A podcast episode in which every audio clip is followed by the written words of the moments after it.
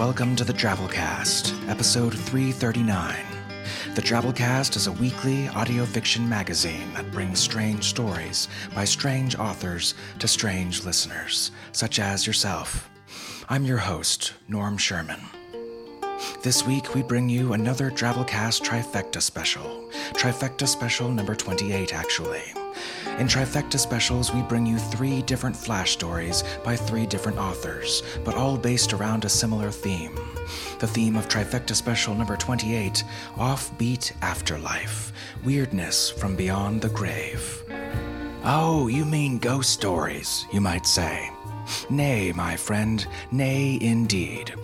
Well, okay, yeah, ghost stories, but not the kinds of things that probably first come to mind when you hear the term ghost stories. Ain't nobody making pottery up in here this week. Nobody taking you to visit Christmas past. Nobody chasing Pac-Man around a series of endless labyrinths. Nobody watching you poop from the corner of your bathroom completely invisible. Paranormal Activia. And certainly nobody volunteering at the local neighborhood after-school center to help a group of young inner-city kids along with the craft of writing. We don't know where he came from. He just showed up one night. You have to promise never to tell anybody about Ghostwriter. Remember that show, Ghostwriter? He's a ghost, and he writes to us. Ghostwriter! Really? Is that what Ghostwriter does? He writes to you. Dear Reggie, I feel only anguish and unending cold. From the ceaseless abyss of darkness everlasting, I long only to remember the faint warmth of human touch, if only for a moment, or to once again hear the soft laughter of my two young children. How I miss my children. I have no mouth for which to scream, no flesh for which to scrape at, no scalp that I might beat and claw. Yet even still in the choking loneliness of this endless void eternal, I burn with the seething vengeance of Tartarus itself. It's that wife of mine, Reggie, that dirty, cuckolding whore of a wife, Deborah. Oh, how my enraged, restless spirit longs to end her, to lap at her warmly puddling blood from the very floorboard. Why'd she do it, you might ask? Well, of course, that much is obvious, is it not? Though asking an at-risk 11-year-old child to see it at first glance might admittedly be a bit unreasonable.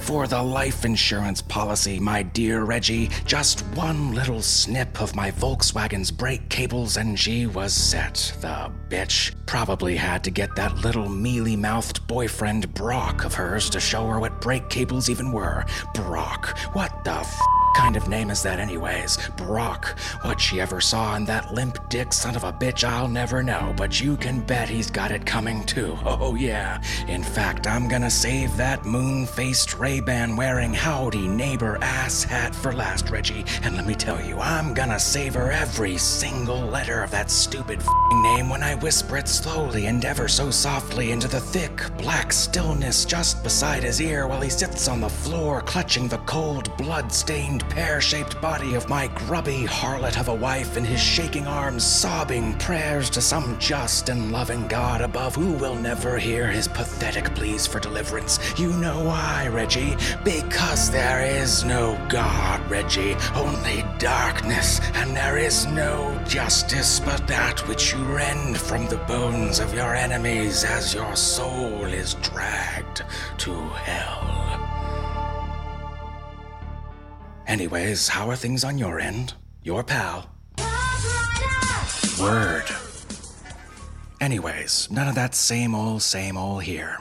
Just what podcast do you think you're listening to anyways? Let's start things off with a 100-word story. This week's Drabble is called Letting Go, and it comes to us from listener Liz Pennies. As we like to do once a month or so here on the Drabblecast, we drew this production from our fan-produced, fan-run fanzine, the Dribblecast, over at dribblecast.org, where Drabblecast listeners such as yourself pick stories written by Drabblecast listeners such as yourself from the Drabblecast discussion forums and read and produce them. It's good fun. Check out www.dribblecast.org to find out how to be involved. There's absolutely nothing stopping you.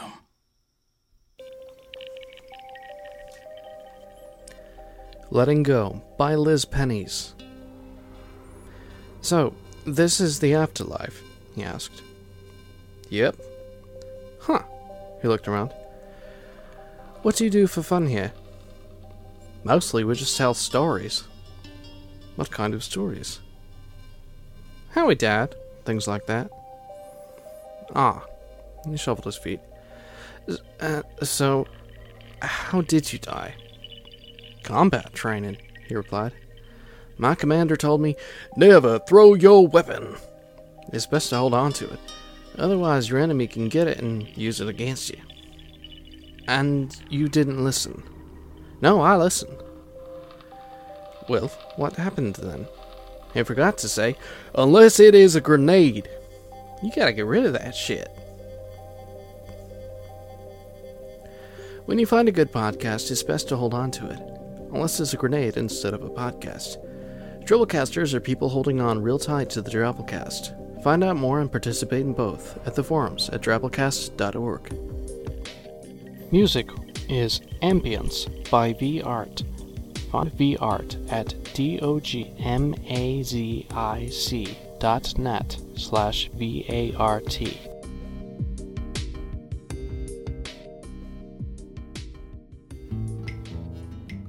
And on to our first feature story this week, Listening to It Rain by Sandra Odell.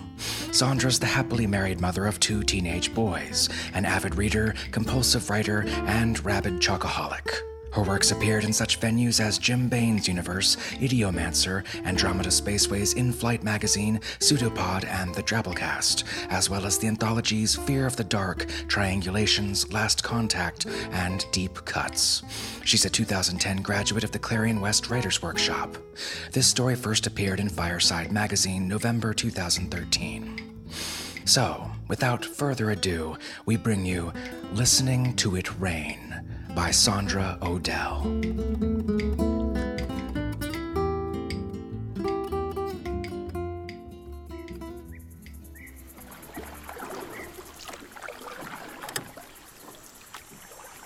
Alan found me at Cook Creek, near where it fed into the summer sludge of the North Raccoon River.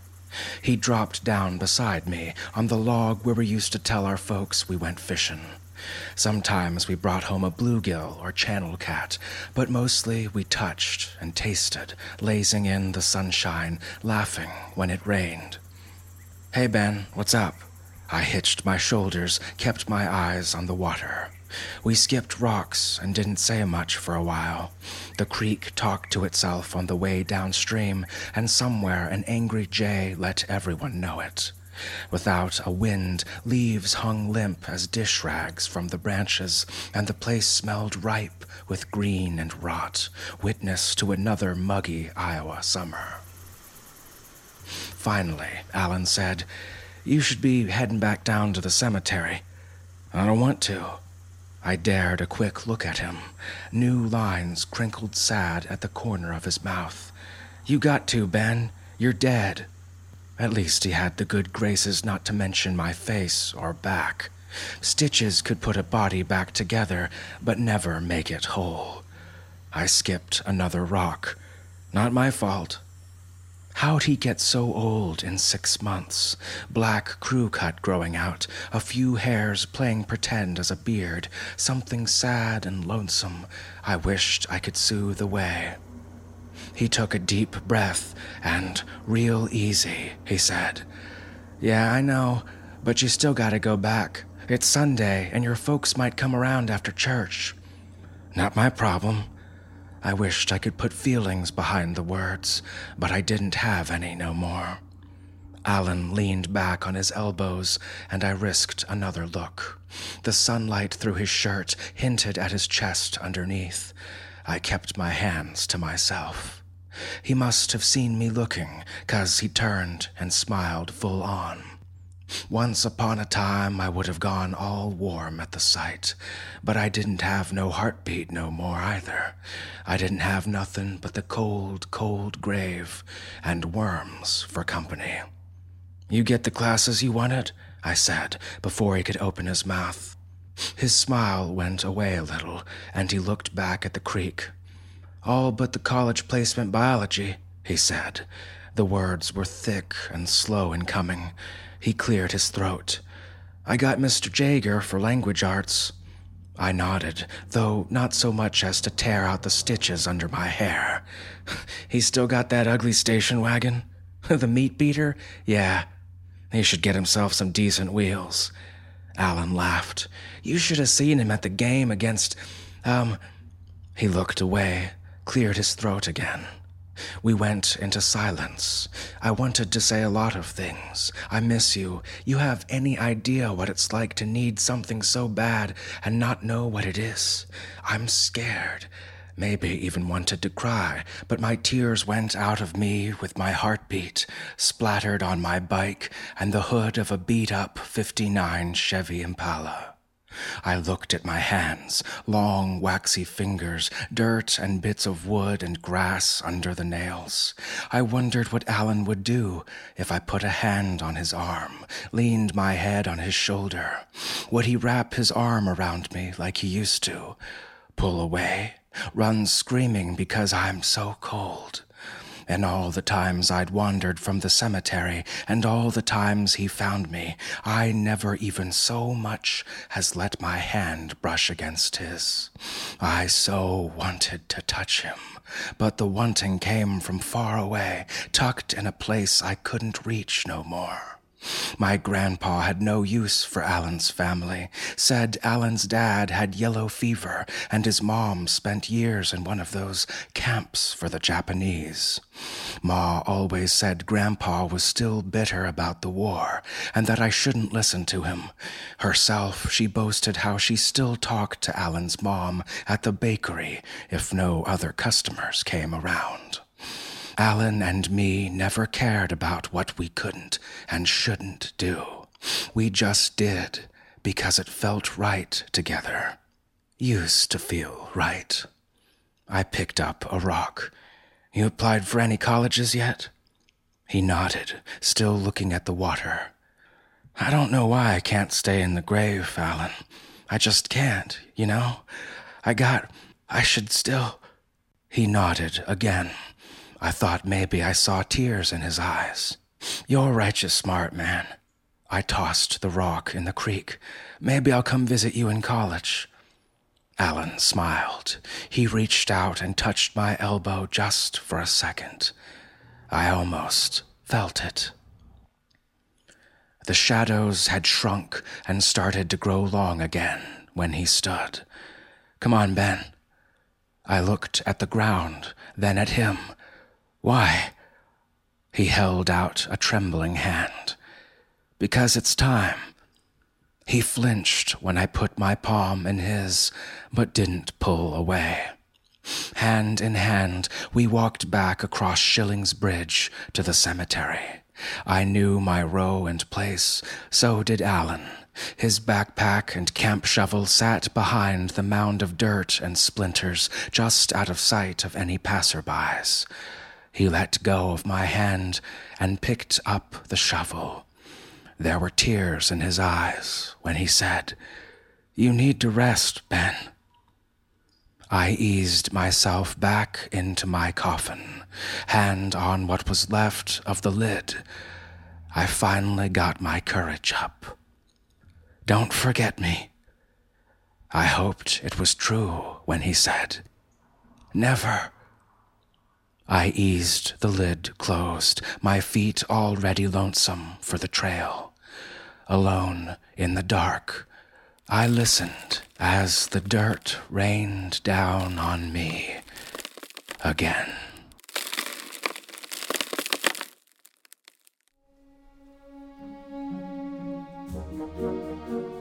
For our next story, we're happy to bring you a story that's first appearing for you here on the Travelcast, a story which is the first professional sale by the author, a story called Passengers by D.R. Grawl. We hope you enjoy. The story is read to you by Paul Huntington, a lawyer, friend, and Tuesday night pub trivia teammate of mine here in Baltimore, Maryland. Go Mongolian deathworms. So, without further ado, we bring you Passengers by D.R. Grawl. Recalling your name is difficult when you're dead. It happens like this. You're alive, and then you're dead.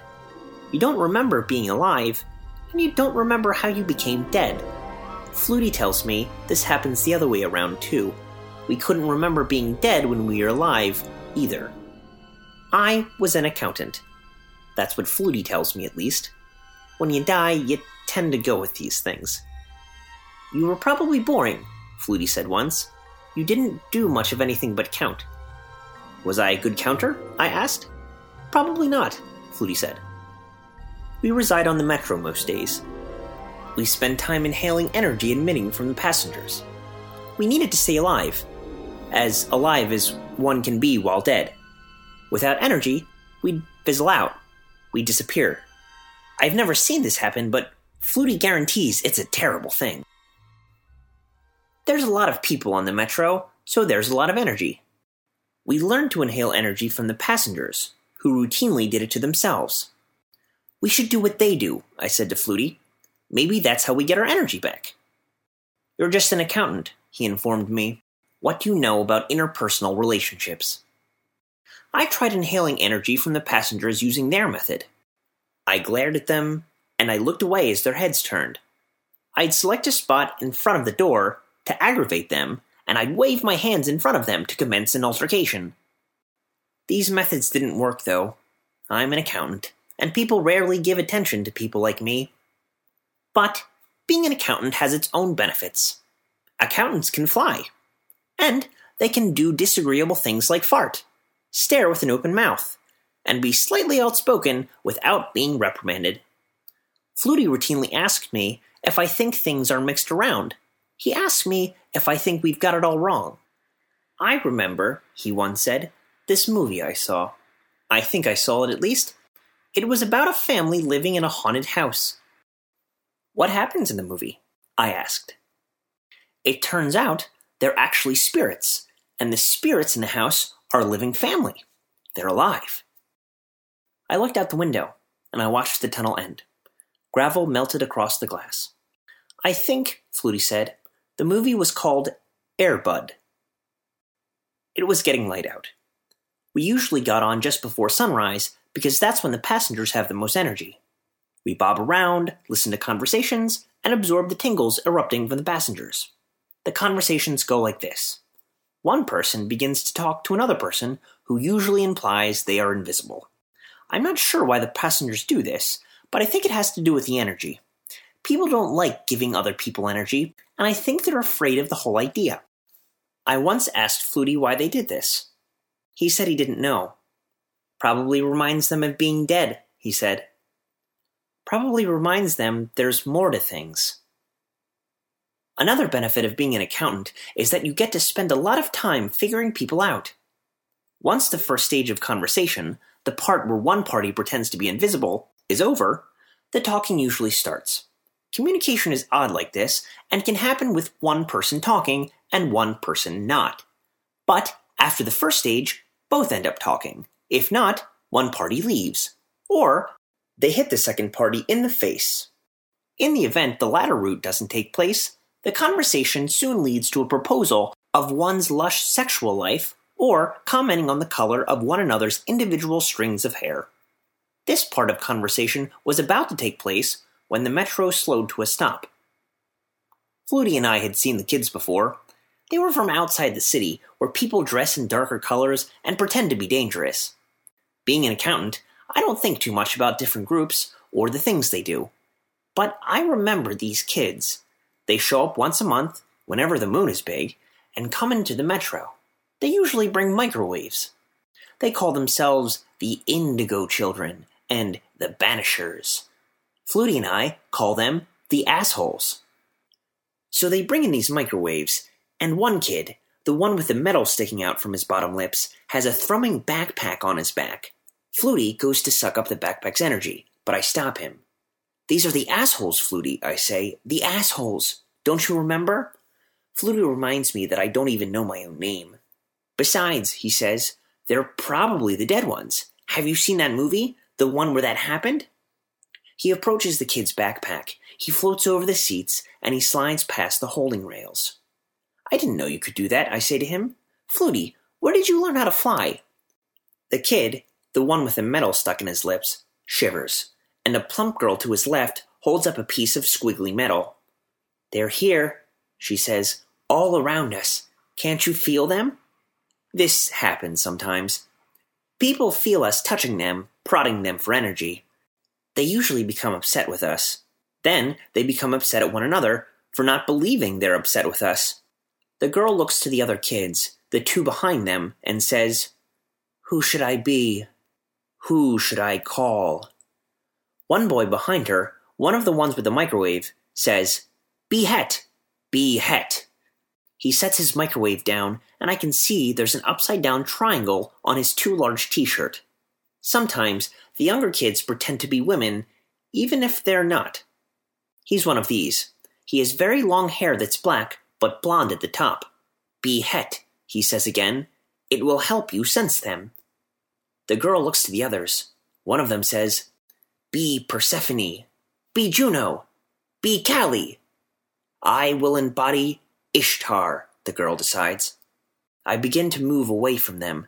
"Flutie," I say, "get away from them or you'll get sucked in." The assholes are loud, and their energy is all over the place now. It's shell-like, hollow. I'm against the back of the metro now. I move through the door and hover over the metal plates that connect the cars. The train begins moving, and I slide back into the carriage. Flutie is still sucking the energy from the backpack. "Come over here," I say. "Flutie, it's really not worth it. Remember what happened to the Hat Man." Flutie returned to me. Sometimes, being dead fogs up your memory, but the Hat Man was easy to recall. He was the only other ghost we'd ever seen. "That man there," Flutie had to tell me, "he's a gardener." The Hat Man had hovered into the train, his feet pointed down, sliding through the floor as he went. "Looks like a gardener, at least," Flutie had said. "I have a pretty good eye for these things." Just as the train door had slid shut, the same girl, the one with the backpack, had stood up from behind a woman holding a newspaper. "Who's this asshole?" I had asked, and watched as she began walking in circles around the Hat Man. She was holding a microwave then, too. The cord spiraled back into her backpack, and was a heap at the top. The Hat Man looked at her and frowned. Several others on the metro looked at her, too. They made faces. She opened the microwave door, facing the Hat Man, and pressed the power button. That's how we found out we could be sucked into microwaves. "I wonder what they did with him," Flutie asks. The girl has the same microwave that was used on the Hat Man. It rests on the orange plastic seat and jitters as the metro moves. "Maybe they let him go," I say. "Don't be stupid," Flutie says. "That man was a weatherman. Weathermen are useless. Why would they let him go?" "Why would they want to keep him if he's useless?" "You don't understand these things," Flutie says. The girl is meditating now, and the others surround her. They wave crystals, say something I can understand, and then she says, "I have become Ishtar." She looks at the metro floor, and I ask Flutie what she's doing. "She's Ishtar," he reasons. "She's Ishtar," the kids say. She looks back at us, and her hair covers her face. One kid, the one with the indeterminable gender, attempts to talk to her. She puts her palm up to him. "Don't talk to me," she says. "I'm Ishtar, and I have been known to be mean." The others nod. "She's Ishtar," they say again, and she can be very vengeful. The girl is still staring at us, twitching her eyes and flaking her caked eyeliner. "There," she says, "back there, near the door. They're over there. I can sense them." It happens like this. When you're alive, nobody notices you. Then you die, and everyone tries to find you. Flutie and I maneuver around her and approach the others. Can we just go? I ask. We can't, Flutie says.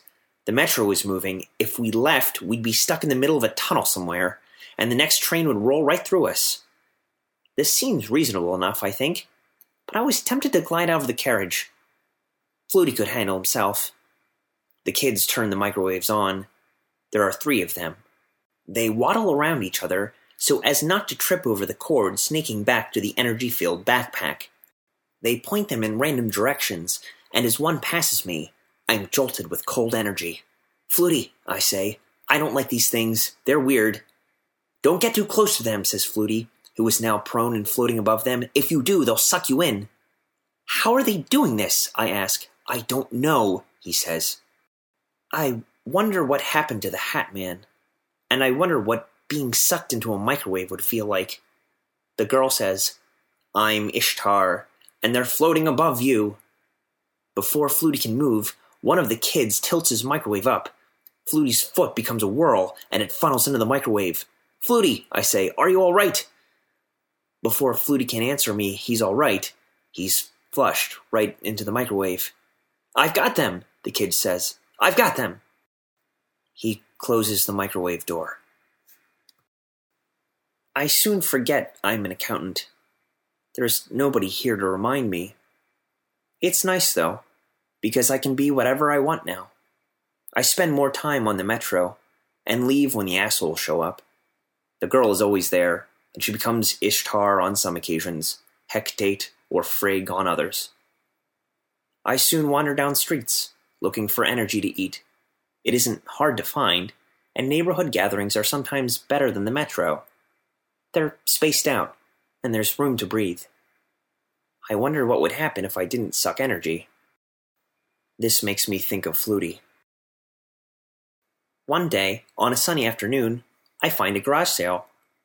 I float around consuming, sucking. I find a table of humming metal objects. I suck up energy there, and I short out a desktop fan plugged into a row of sockets resting in the grass. The man behind the table hits the thing a few times. It refuses to start up. He goes back inside, and he returns with another fan. His wife and infant are with him now. People pass along the street. They look at all the rubbish. I notice a microwave wrapped in masking tape upon a plastic chair nearby. I go to it. I realize I've seen it before. I turn back to the man. He's plugging in the new fan. The wife is coddling the child. Why's that microwave covered in tape? A passerby asks. Being an accountant is like this. Some days you remember who you are, and some days you don't. The passerby holds up the microwave. He sees it's been rigged at the hinges, and he puts it back down. The man behind the table says, Easy now, easy now. That there's a haunted microwave. He smiles to the passerby. The wife laughs and rocks the infant gently. Haunted, the passerby says. Like ghosts? The man nods. Ghosts, he says. It's a ghost in a microwave. It's up for sale now. It was spooky for a while, but it's a bit run down. I think our little spirit has had its fun. The passerby shakes his head and continues. The wife says, You know, we'll never get rid of that thing if you keep telling stories like that. The man laughs. Well, it's the truth. I'm just letting them know what they're in for. On days like this, I remember being an accountant. The man goes over to the microwave and pats it. The metal claps with each tap. I'm going to miss this thing, he says. It was pretty quirky. Someone once told me that we didn't remember being dead when we were alive. They said that's why we're stuck consuming energy day after day, and why our memory is so poor. But on days like this, I remember the smell of my wife's hair, and I taste the tang of orange juice, and I can feel mowed grass beneath my feet. Maybe, the man says, if we take off the tape like this, it'll look better to the customers. Set Flutie down a second, come help me. I can still feel the warmth of the sun. And I wonder if people might begin living, breathing. I float over to the baby and hover above him. His energy pops, and he smiles at me. Behind me, the husband and wife peel the masking tape from the microwave door, bit by bit. The pulled tape howls, and the baby laughs.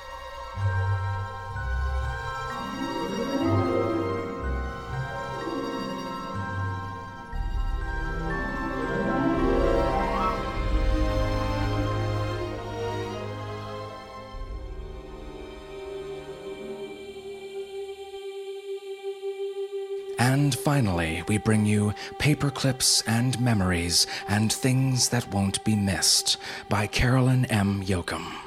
Carolyn's a photographer and writer currently living in Seattle, Washington. She's published about 24 fantasy and science fiction short stories in markets that include Asimov's, Lightspeed, Interzone, Drabblecast, and Daily Science Fiction. This story first appeared in Apex Magazine, May of this year. The story is read to you by Whitney Avalon. Whitney's a Los Angeles-based actor, singer, and writer with a lifelong passion for funny music. She makes her living in film, television, stage, voiceover, and commercials, including appearances on The Big Bang Theory, Days of Our Lives, and IKEA Heights. Her original songs and parodies have been played on The Dr. Demento Show and called Hilarious by Perez Hilton. Stay tuned after our show this week for the latest from Whitney's YouTube channel, a princess gangster rap battle between Snow White and Elsa from Frozen. It's good stuff. All right, on to the story. We bring you Paperclips and Memories and Things That Won't Be Missed by Carolyn M. Yoakum.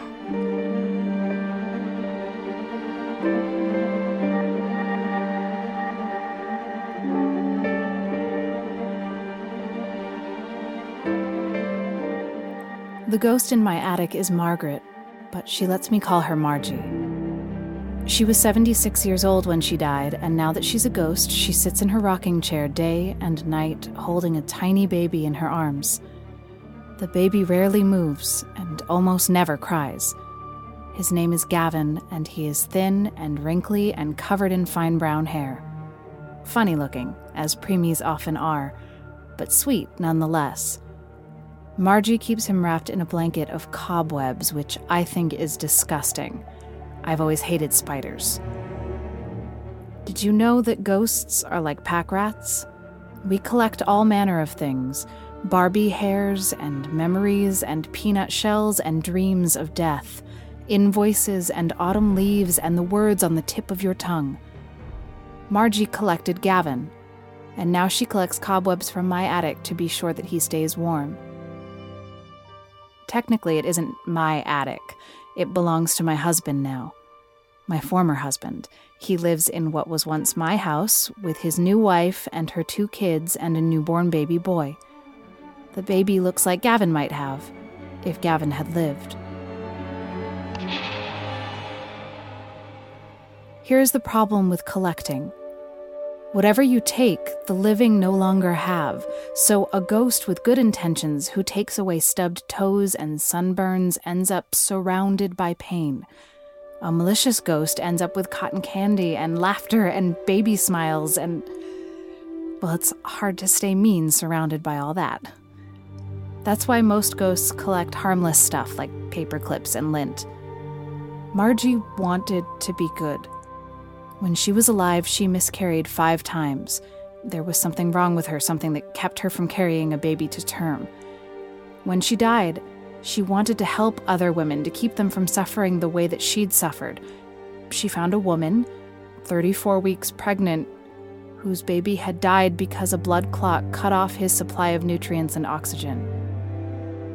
Margie took the lifeless baby and named him Gavin. The pregnant woman, of course, was me. Remember the problem with collecting? I woke up one morning without my baby and with no real explanation why. The doctors were baffled, and I was devastated. I had lost my little boy, and there wasn't even a cheek to kiss, no tiny body for me to hold one time before I said goodbye. My friends and family tried to help, but they didn't understand. My husband buried his grief in work and stayed at the office late while I cried myself to sleep. No one remembered the bottle of Percocet left over from when I got my wisdom teeth removed, so no one thought to take it away from me. Margie haunts the attic, so I mostly haunt downstairs. I spent my first few years of ghosthood collecting lipstick from the purses of my husband's girlfriends, but eventually I got over my jealousy. He remarried, and the house is nicer with children in it. Now I collect stray socks from the dryer and baby toys that fall behind the furniture. I'm using the socks to make a quilt for Gavin to replace the terrible cobwebs that Margie uses. I need perhaps a dozen more socks to finish it. In the meantime, I take the toys to the attic and give them to Margie. She died old enough that her memory is bad, and she doesn't remember that the baby she holds is my son. She simply sits in her rocking chair and cuddles his tiny body up against her chest. She tells him how his mother would have loved him if he'd lived, and she gives him the toys that I bring.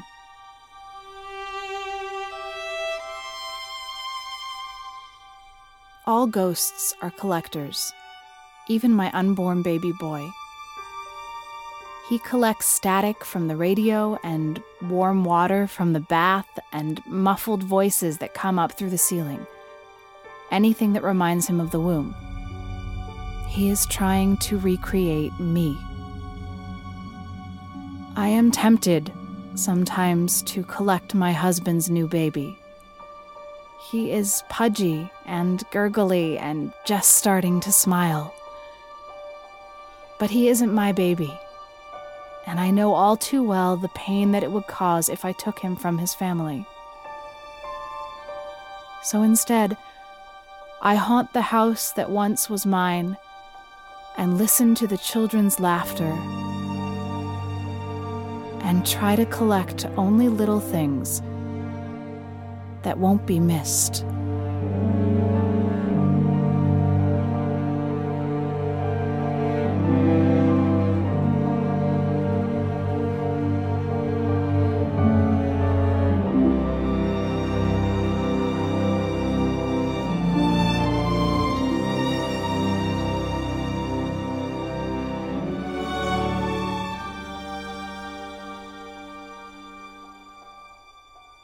And that was our trifecta. Hope you enjoyed it.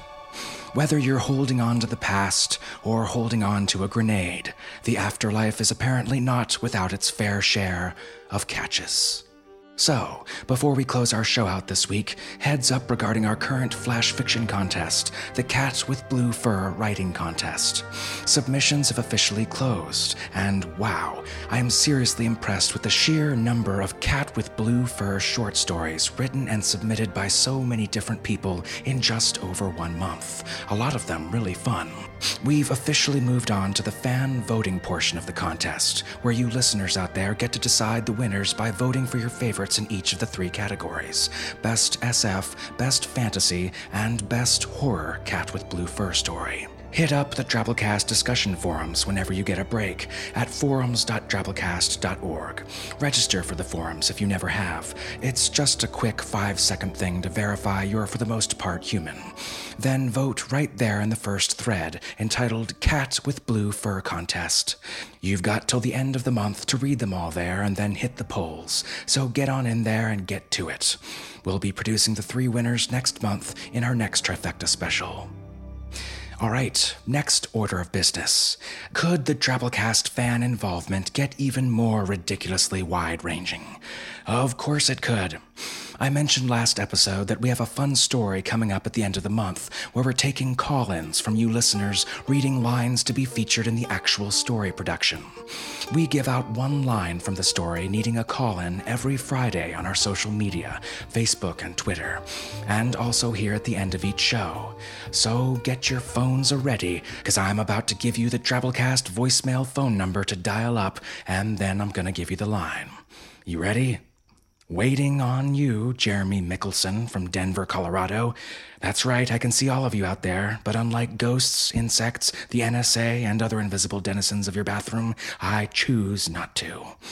The phone number to call in and record the line is 410-929-7743. That's 410-929-7743. And the line to record is, "Does your wife think that waterboarding crack was funny?" Interpret it how you like. Yo, does your wife think that waterboarding crack was funny? Does your wife think that waterboarding crack was funny? Does your wife think that waterboarding crack was funny?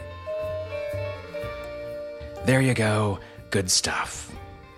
All right, last order of business this week, our weekly 100-character story winner.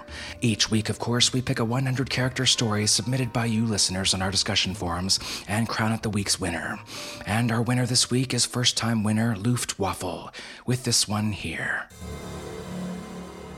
I thought spider monkeys were cute until the day I found myself all webbed up, organs liquefying, slathered in bananas.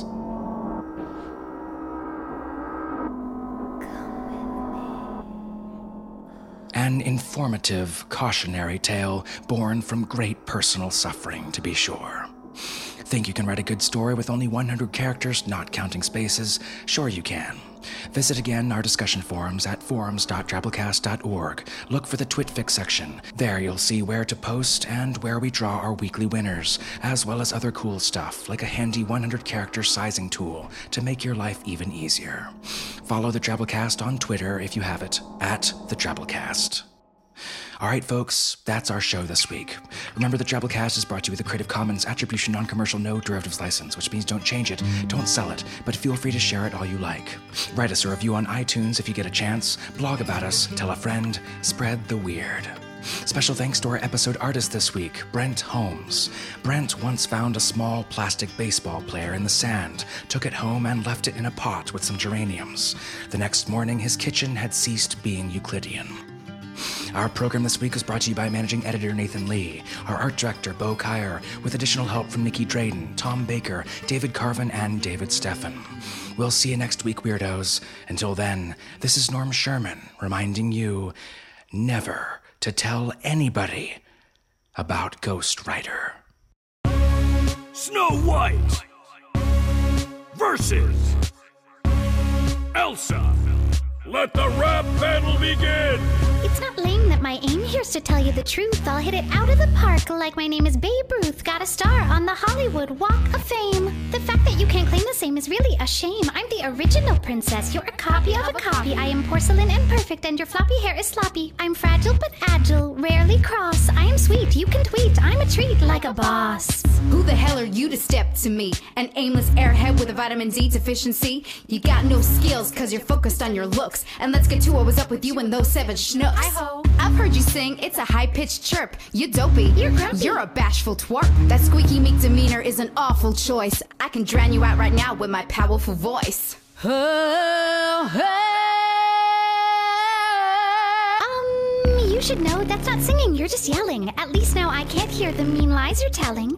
You could have grieved with your sister from the start, but no, you're the one who's really got a frozen heart. You were selfish and deluded when it comes down to it. Had the chance to do better, but like a porn star, you blew it. As for your powers, they're hardly legit. You built a whole castle with nowhere to sit. Does it really count as magic if when you let it go? The only thing that moves is ice and snow. I talk to animals and it always impresses. You're just a blonde snowblower in sparkly dresses. That's right.